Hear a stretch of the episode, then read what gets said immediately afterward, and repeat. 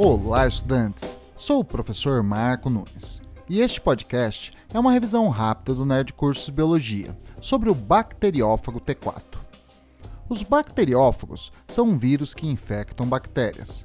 Eles são vírus encapsulados, cujo capsídeo envolve uma molécula de DNA. Quando o bacteriófago toca a bactéria hospedeira, há a ligação entre algumas proteínas do capsídeo e as proteínas receptoras da bactéria. Em seguida, o DNA viral é injetado no citoplasma bacteriano. Este DNA é chamado virion. O virion pode interagir com o DNA bacteriano, passando a ser chamado profago. O profago é um DNA inativo que não interfere na atividade celular, permitindo inclusive que ocorra reprodução bacteriana.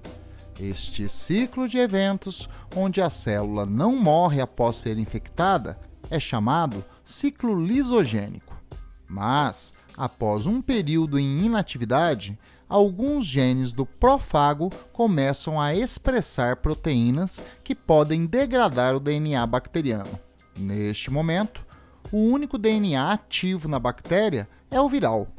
Ele será duplicado várias vezes será transcrito em RNA e coordenará a produção das proteínas do capsídeo, permitindo a montagem macromolecular de novos vírus.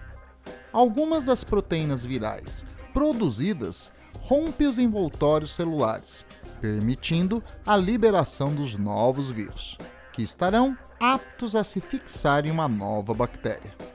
Este ciclo de eventos onde o virion assume o controle do metabolismo celular, coordena a montagem de novos vírus e rompe a célula, matando-a, é chamado de ciclo lítico. Bom, é isto aí. Continue firme nas revisões do Nerd Cursos Biologia e bom estudo!